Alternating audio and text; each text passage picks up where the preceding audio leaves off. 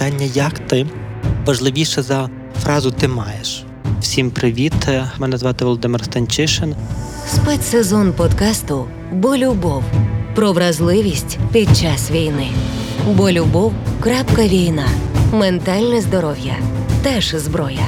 І тому сьогодні ми можемо е, сміливо казати своєму почуттю провину, те, що ми кажемо е, руському воєнному кораблю.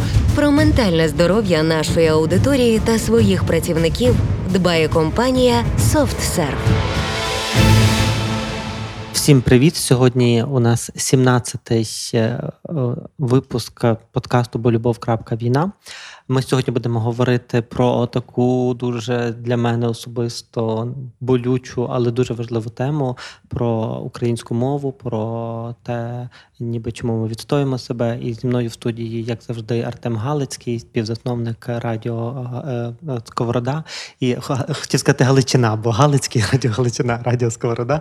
Е, це ще. І я знаю, що Артем, як завжди, прийшов із своїми запитаннями, історіями. Так що Артеме, передаю тобі слово. Привіт, Володя. Ну при нагоді, якщо вже за ФМ Галичину заговорили, то передамо колегам привіт, бо свого часу теж мав до них дотичність.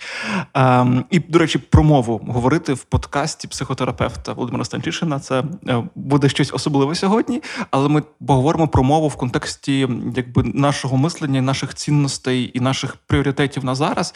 І, можливо, в контексті того, чому це нам настільки болючо важливо зараз, а ми стикаємося з тим, що не це не всім зрозуміло поза межами України, так бо, скажімо, є різні приклади, які. Е, чи буде правильно сказати тригорять? Можливо, це правильне буде слово. Та коли, скажімо, під час меси однієї з мес там папа Франциск ставить поруч росіянку і українку, як там ну в його очах умовно як символ там примирення. Та або, скажімо, коли там е, ще е, в березні там були якісь концерти в Європі, коли запрошували російських виконавців разом з українськими, типу, та теж якісь там незрозумілі символи і посили. От і для нас вони абсолютно незрозумілі, так от і тепер ну цікаво, та чому це зароджується така думка і гіпотеза, ідея в головах європейців, е, настільки для нас абсурдна часом. Та ну і плюс так само е, є є моменти, коли різні оглядачі, культурологи європейські говорять про те, що мовляв, е, не треба мов так сильно цуратися, відмовлятися від російської культури, яка в їхніх очах там досі велика, і кажуть, що там, мовляв, без блока і без Достоєвського Україна Україна втратить. Зрештою, е, навіть в нашій країні, навіть серед відомих нам людей, теж є люди, які говорять, що, мовляв, давайте далі дружити з Достоєвським. Давайте втратимо Достоєвського. Давайте втратимо Анну Ахматову, давайте втратимо Блока, давайте втратимо Росію.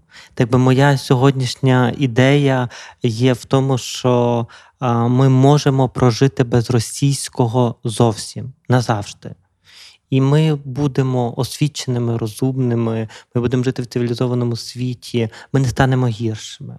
Та ніби без російської культури прожити можна. У нашому випадку не тільки можна, але й треба.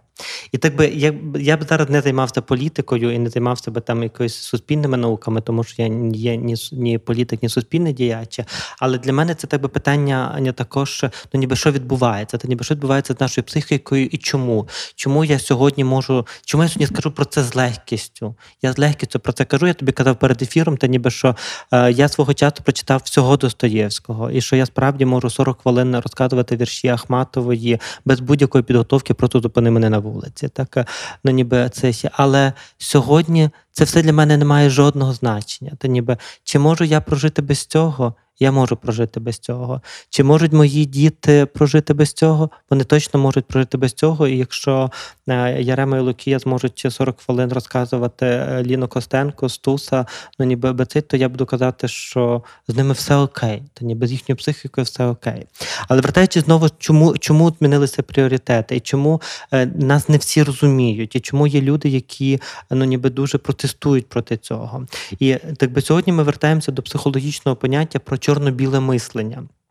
Чорнобіле мислення вмикається в нас тоді, коли є дуже потужні стресові фактори. Фактично, коли нам потрібно виживати. І коли питання стосується виживання, у нас немає часу для того, щоб розбиратися в різних там деталях, нюансах, е, якихось там питання того міжкультурних відносин і там ще чогось. Так ось в нас є тільки одне питання: нам потрібно вижити. Так ось ну ніби те, що відрізняє сьогодні Україну від решти світу, те, що Україна попри все, та ніби в цій в цій війні, в цьому світовому протистоянні, бо зараз іде світове протистояння, та ніби протистояння е, культури Заходу і культури авторитарної, навіть не сходу, просто авторитарної Росії, та ніби це найгірших зразків е, ну, ніби цього сходу. Е, це І ми є тою землею, де відбувається це протистояння. Отже, у цьому великому протистоянні тільки Україна є країною, яка зазнає величезної травматизації. І коли ми на рівні цілі, цілої країни зазнаємо величезної колективної травми, то наша психіка вона починає функціонувати по-іншому. І вона вмикає оцей момент чорно-білого мислення, що потрібно для того, щоб вижити, для того, щоб просто українська держава, український народ як був як такий. І це те, чого немає в жодної іншої народів на сьогоднішній день. Так, Бо коли ми, ми, ми знаємо, що багато наших е, переселенців вони є у всьому світі. Ми дякуємо всім країнам, які приймають е, українців, які дають їм можливість жити, працювати, платять їм соціальну допомогу. Ми за це все дуже дякуємо. Але інколи ціна за це це е, ну, ніби це на на такому дуже побутовому рівні, та ну ніби це е, вимога такого компромісу з Росією, та ніби що ну не всі ж русські плохі. І якщо подивитися з точки зору там умовно е, італійця, так е, то звісно, що не всі русські плохі. Та ну ніби тому, що росіянин не забрав його дім, не зґвалтував його дружини, не знищував століттями його мову.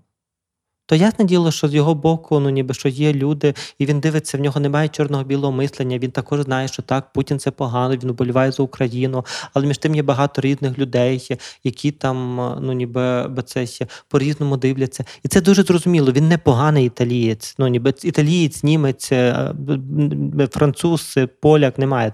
Хоча поляк ні, бо поляки вони трошечки більше відчувають е, загрозу, трохи більше відчувають небезпеку, і трохи більше зазнали знущань. Е, Росії для того, щоб розуміти українців краще. Так ось, але коли ти дуже далеко від цієї війни, то ти справді ти не можеш побачити в чорно-білому світлі. Ти починаєш розділяти цей спектр, в ньому ти бачиш, і ти бачиш там, ну ніби те, що ну так, ну ніби ось ці росіяни вони живуть нас далеко. Чому б е, давно недалеко? Вони живуть нас давно. Звісно, що це чому б нас не продовжувати купувати в них продукти?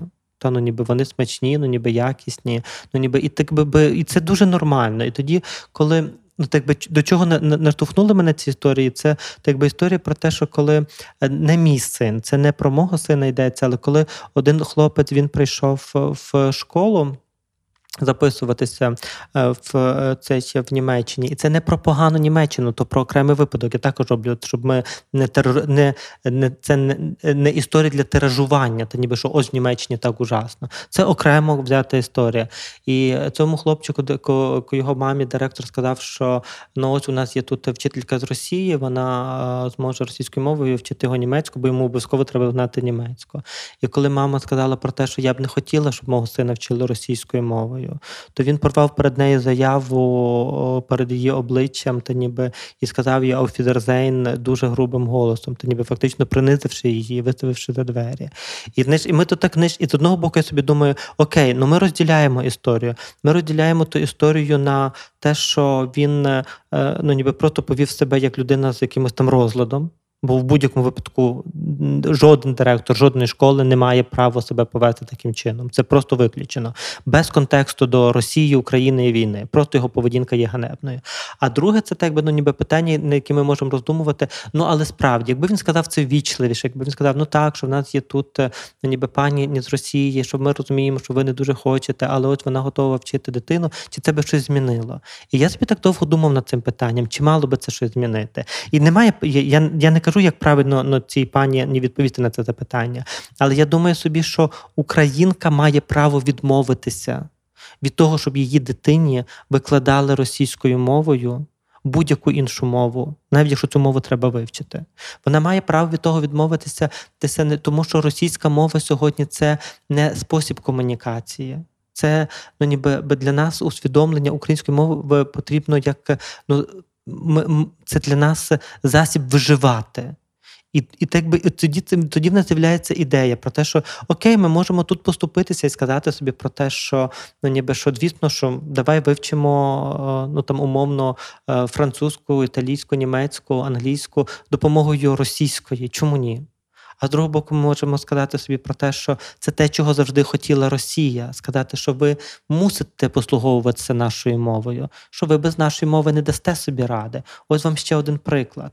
І тоді це так про про наші базові настройки в нашому чорно-білому мисленні. Та ніби про те, що в нашому чорно-білому мисленні ми знаємо про те, що е, ми можемо вирішити будь-яку задачу у світі без послуговування російською мовою.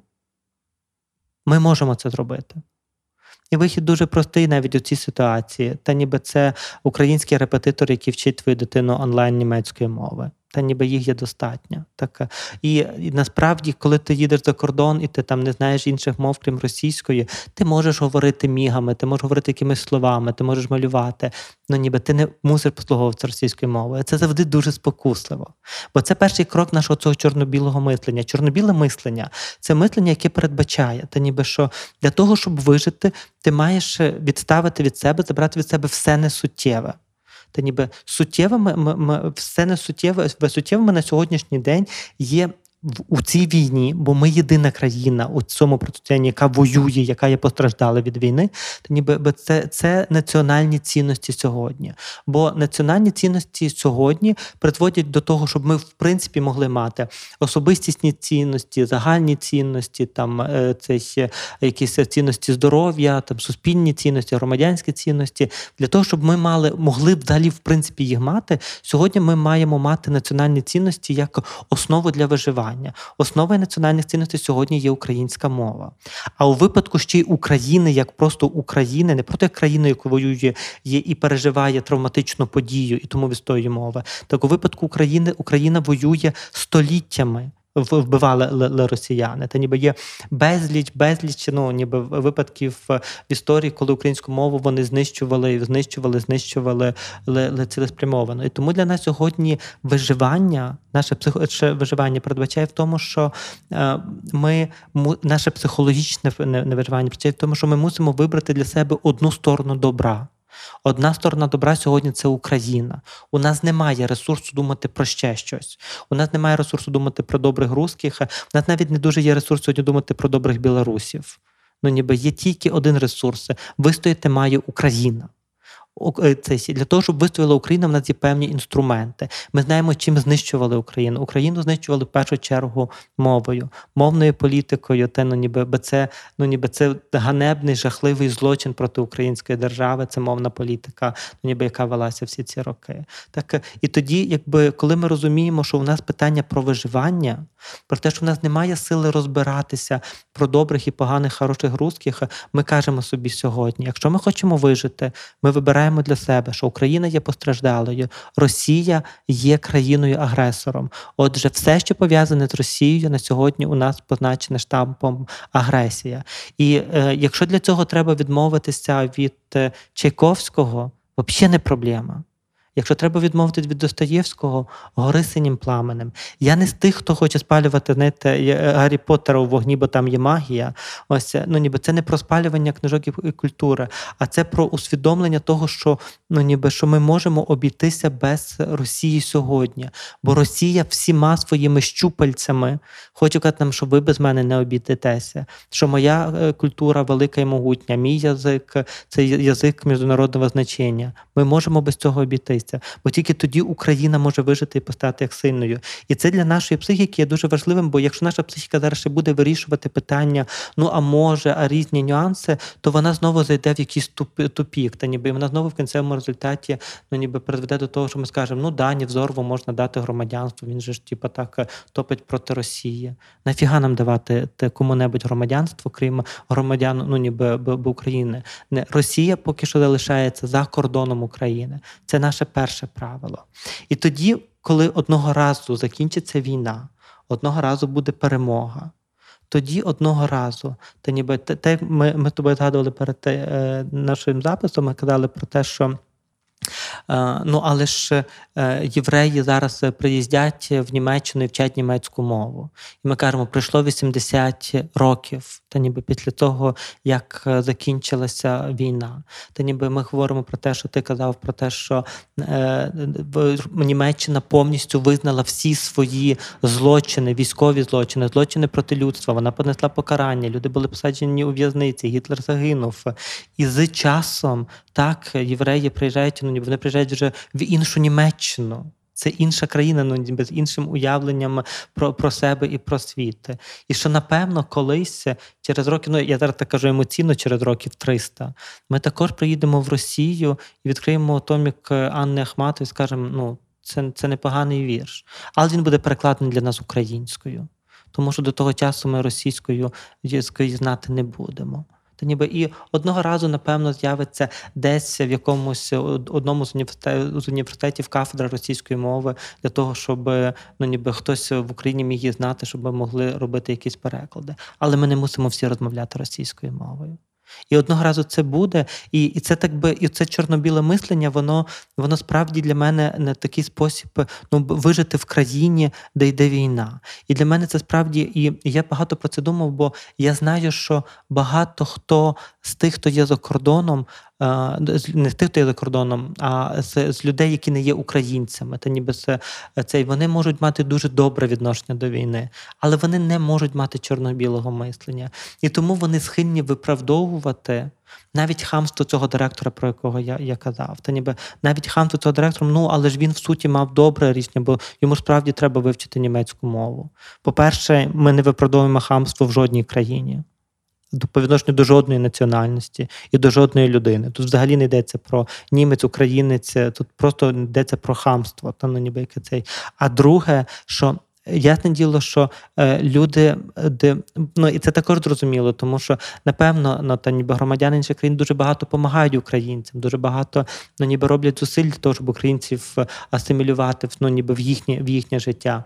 Ось і знаєш, коли тут українець каже, ніби що я ну ніби не хочу вчити цього російською, то напевно для них це може виглядати як ну ніби що вони викаблучуються, що ви вимахуєтеся. І тому так би тому сьогодні ну ніби ми записуємо цей подкаст, бо це такий важливий меседж, меседж, що ми не вимахуємося, ми мусимо вижити.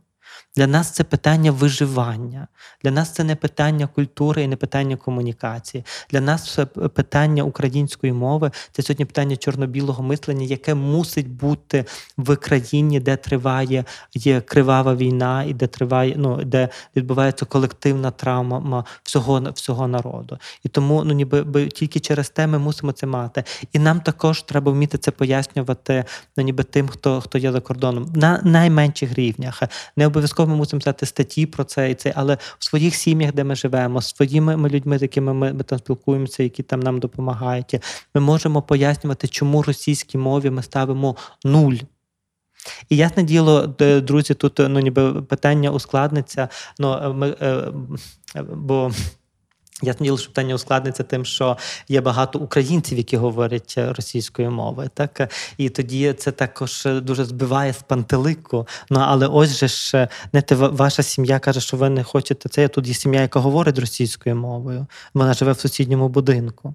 І тут знаєш, тут знову про українізацію, про потребу в українізації. І звісно, що тут я зупиняю чорно-біле мислення. Бо я кажу, що чорно-біле мислення не має бути звернуте на е, нас самих, так ніби.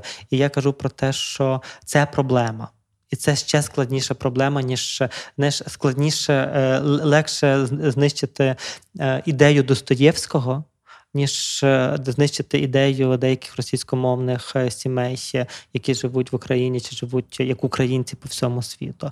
Ось і е, також ми вчимося того, що ми не засуджуємо їх, розуміючи, що їхня українізація буде тривати ну ніби в часі. І що це, але також, якщо ви сьогодні ну ніби слухаєте наші подкасти, то це також для нас ну ніби завдання не розуміти, що спільна перемога це також перемога над е, росіянином в собі. Ну, ніби що так, мені легше, і мені треба викинути тільки Достоєвського і Аллу Пугачову. Напевно, комусь треба викинути з себе материнську мову. І я розумію, що викинути материнську мову, що до мене російською говорила мама, мені мама колыбельные піла та на русском. І я розумію, що це дуже важче викинути з себе.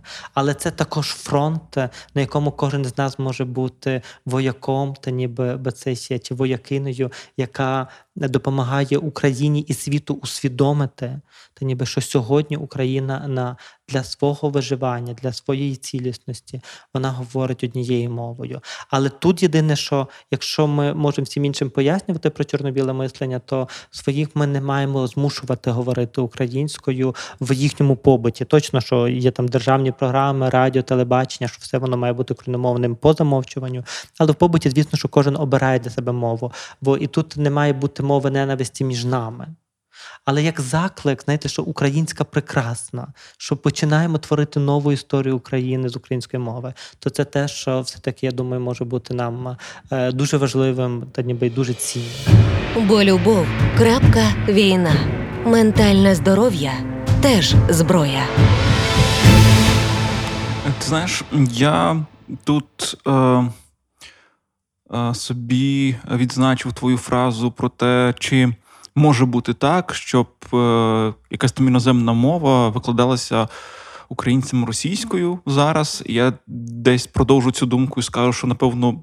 Жоден предмет зараз не може викладатися а, російською для українців. А це от момент, скажімо, а, Достоєвського на п'єдесталі, та то теж така є думка, почута мною, яка мені дуже імпонує, про те, що а, от. Це наше набуте ставлення в когось тепліше, в когось холодніше, в когось байдуже. Але ми зараз говоримо про тепліше ставлення до російської культури. Воно теж таки навіяне. Та це така імперська колоніальна постколоніальна історія. Точно. Я таку думку почув про те, що якщо перестати роздувати Достоєвського і Толстого і їхню спадщину творчу, то вони просто органічно самі собою займуть своє місце на полці, і все. Їх навіть не обов'язково викидати. Вони просто, просто їх треба роздувати. І вони поміж іншою класикою світовою. Кому це буде симпатично, можливо, колись просто посадять своє органічне місце, не перебільшене. Бо поки що є така спадщина, і вона говорить навіть вустами багатьох наших співвітчизників про те, що це там досі великі якісь автори. Але знову ж таки, це часто дуже надумане. От і часто це ми чуємо також від людей, які взагалі не читали ніколи е, Достоєвського, але в їхній парадигмі цінностей це полка, куча томів, і тому це дуже дуже важливо. Та? От і тому це, і знаєш, і коли я чую так само, е, ну переважно також це мене так знаєш, торкає е, і тригерить. Сьогодні слово в мене таке з'явилося. Е, коли, коли ми чуємо, що як же ж ми будемо там без надбання російської культури, і в мене виникає тоді питання, десь навіть на рівні музики чи, чи літератури. Окей, ми на вулиці бачимо людину, яка може перерахувати кучу е, виконавців і артистів російських, але вона не згадає жодного польського, чеського, словацького, румунського. Чому? Це сама парадигма імперська, та тобто, якби це такий, ем, якби кришка, та якась така, якась завіса, яка була. І ми зараз, якби ну з тим боремося теж, з тим воюємо, зрештою. Та як ти кажеш в собі, це там дуже дуже важливий момент. І десь м- поділюся з тобою теж своєю думкою. Про, про напевно про ставлення, напевно, про культуру і про мову. В одному з епізодів, навіть в кількох, ти посилався на те, що є часом моменти, які нас пробивають. Тобто ми десь собі вже е, ну. Там якби природньо, що живемо в часі війни понад 4 місяці, і в нас вже не все зачіпає. Не все, що стається, зачіпає. Воно таке стає для нас досить рівним, але все одно є моменти, які нас вибивають з колії. Та? Коли ракета прилітає в торговий центр. І я знаєш, про яку думку подумав собі? Я собі подумав, що е, чи буде колись таке.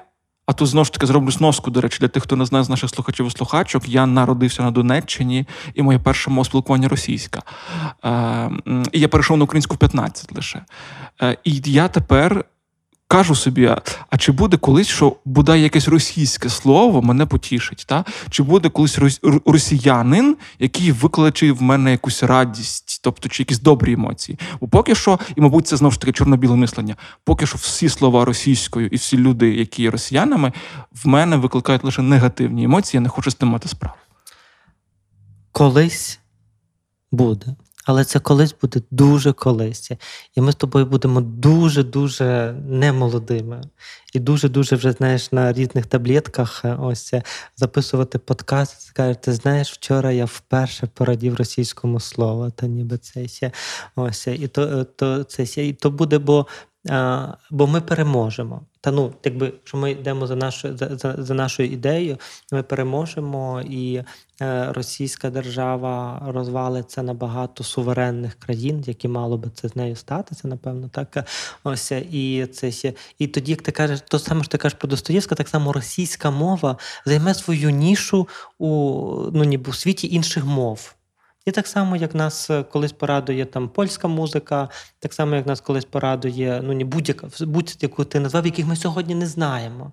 Так само десь одного разу якась е, російська пісня, російське слово нас порадує, але це буде ще дуже не скоро. Але те, що ти про що ти кажеш, ти ніби знову ж таки про е, про виживання, та ніби що це таке дуже важливе, та ніби що що ми справді є про Достоєвського, про російську культуру, в принципі, дуже згідний, тому що ну, я народився на Львівщині в Другобичі, славному місті. Так е, ось е, це. І е, я пішов в школу в 91-му році, тобто я не був ні жовтенятком, ні піонером. І ми співали гімн там України на початку тижня, чи що це. І в нас було багато української літератури. Але я собі думаю, що коли ми вчили зарубіжну літературу, у нас був в нас не було вже предмету, в нас не було. Я за все своє життя не мав жодного уроку російської мови, жоднісінького. І слава Богу, та ніби я прекрасно вижив е, і сьогодні записую подкаст на радіо Сковорода. Все не так зле. Е, це ще е, то якби це ще, ну ніби коли. Коли ми вчили зарубіжну літературу, то справді ну ніби навіть частка авторів, які ну світ великий, у світі купа прекрасних, чудесних, фантастичних геніальних авторів але нам обов'язково треба було всіх вивчити з російської і цей і Лермонтова, і Ахматову, і Цвітаєву, і Пушкіна, і Достоєвського, і Блока. Тобто ми російську е, просто в розділі зарубіжної літератури. Що справді немає жодної іншої країни, в якій би ми так глибоко вивчали її авторів. І якщо просто це забрати, то насправді всі ці автори стануть на своє місце, і ми побачимо їх в парадигмі світової літератури. І в парадигмі світової літератури так Достоєвський Достоєвський займає своє місце у парадигмі літератури, але світ це не Достоєвський. І що, якщо і так би повертаючи дне, що що зараз він так напевно, це ще один такий для нас заклик читати українську літературу, бо українську літературу, і це також була знаєш, така ну, ми то про це багато говорилося, то абсолютно не не моя тема. Це, але я так її слухаю, вона мені так подобається, що українську літературу наскільки нам робили нецікавою, це наскільки в нас була українська література, щось такого цих кріпаків нещасних, так і наскільки насправді можна прочитувати по-іншому. І як зараз це класно вміють робити ну, ніби молоді педагоги або молоді науковці, які займаються літературою. Це ніби і сучасна українська література, яку ну ніби можна, ну ніби можна читати, якою цівком, якщо мій син буде, бо я читав оце, ну це я цівком роблю на нашому цьому рекламу Жадана інтернат. Абсолютно, ну я думаю, що ту книжку не треба рекламувати, але але це, але якщо мій син знаєш одного разу чи донька прийдуть ну свого часу, вочевидь, що там не сьогодні, ні, і скажуть: слухай, що мені почитати сьогодні Жадана чи Достоєвського? Та ніби інтернат. Е, це і я, е, і навіть якщо вже закінчиться війна, і ми відбудуємо Україну, ну ніби і все буде це, і Росія буде мати своє маленьке е, місце біля собачої будки, та ніби це ще. І я скажу: Жадана, звісно, бо це ну ніби, бо це класно. Бо це ну бо це круто. І це те, що це те, що ну ніби це я думаю, що це той спосіб, який має одного разу допомогти нам вижити. Ось це допомогти зрозуміти, хто ми є. Але для цього нам треба розуміти, що сьогодні категоричність є нормою. Сьогодні категоричність не є патологією. Сьогодні категоричність є абсолютно закономірністю для українців. Але також треба пам'ятати тільки для українців. Увесь світ не має цієї категоричності, і напевно такої, як ми, мати не будемо але нам своє робити. Та ну ніби і то треба пам'ятати, що вони пропонують нам різні речі, бо їм здається, що це дуже чесно і дуже добре. Ну вам же ж треба вивчити мову.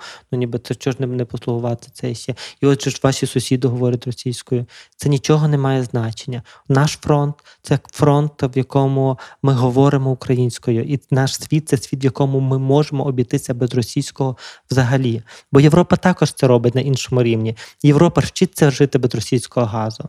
Вона ж переорієнтовує свої газові і нафтові потоки. Так, вона поки що залежна від Росії, але вона також каже: Я не хочу бути, я можу жити без Росії. І ми кажемо, ми можемо жити без Росії. Але для нас жити без Росії означає дещо глибше, ніж для них.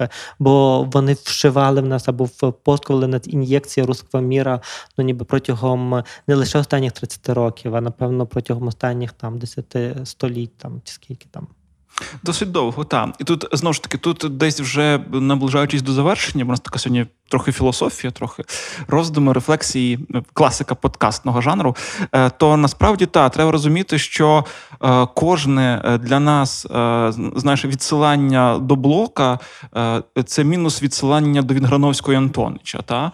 Тобто краще відсилатися до наших авторів і їх ще раз собі нагадати. І так само знову ж таки, кожне якесь там, ну на жаль, є є також ем, діячі культурні українські, які досі ем, хотіли виконувати Е, Чайковського, та то знову ж таки кожне виконання Чайковського це мінус виконання Бортнянського чи Людкевича, чудових українських авторів і композиторів. Та? А, І знову ж таки, наостанок так само, напевно, вже близько до кінця. От уяви собі, Бортнянський. Ну, здавалося для нас з тобою абсолютно питомо український композитор, от якого ну вулиці ми називаємо на його честь, слухаємо його музику і так далі. Святкуємо його ювілей на національному рівні. А виявляється, що е, росіяни досі його вважають своїм композитором, досі якби його привласнюють через те, що колись його вивезли з Глухова в Петербург, і він там вчився, закінчив академію, викладав, творив. І він каже, що це їхній композитор, насправді, а не український. Та от тому тут треба ще працювати і боротися і воювати. І десь від себе, напевно, наостанок, я теж зачіпився на твою фразу про цей ну про різні рівні і важливість кожного з них в плані комунікації.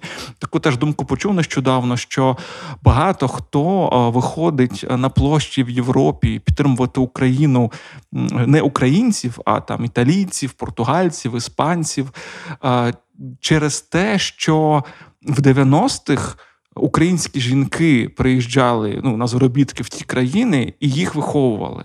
Тобто, якби і в них був цей особистий, можливо, такий дуже простий е, побутовий елементарний досвід спілкування з українцями, з українками. І тепер, коли вони чують, що в Україні біда, що треба підтримати Україну, вони згадують там якусь там пані, яка була з України, їх виховувала, і вони входять і підтримують Україну. І це знову ж таки приклад такого зв'язку, можливо, там не на рівні прем'єр-міністрів, а людського так, дуже крутого зв'язку. Угу. Окей, я завершу тим, що ти кажеш про про Бортнянського і про про Чайковського, знаєш, про те, що є українські діячі, які хочуть е, ну, ніби далі слухати, грати Чайковського, то я так просто нагадую всім нам, що в Україні сьогодні війна, і що культура це частина цієї війни, і що ти можеш е, мати свої особисті вподобання і спати з портретиком Чайковського скільки хочеш. Але Україна сьогодні потребує того, щоб очищатися від російських ін'єкцій е, руского міра. І і поки ми цього не зрозуміємо, доти цю війну ми не виграємо на принциповому рівні. Бо є військовий рівень, там ну ніби є е, є наші військові, там є е, ленд-ліз, який одного разу таки приїде, там є зброя. Там що би там не було, там є наша принципова перемога. А наша принципова перемога це зрозуміти, що сьогодні в цій війні Україна має бути без Росії. Крапка. Питання, як ти важливіше за фразу ти маєш. Всім привіт! Мене звати Володимир Станчишин. Спецсезон подкасту Бо любов про вразливість під час війни. Бо любов. Крапка війна. Ментальне здоров'я теж зброя. І тому сьогодні ми можемо е, сміливо казати своєму почуттю провину, те, що ми кажемо е, руському воєнному кораблю. Про ментальне здоров'я нашої аудиторії та своїх працівників дбає компанія SoftServe.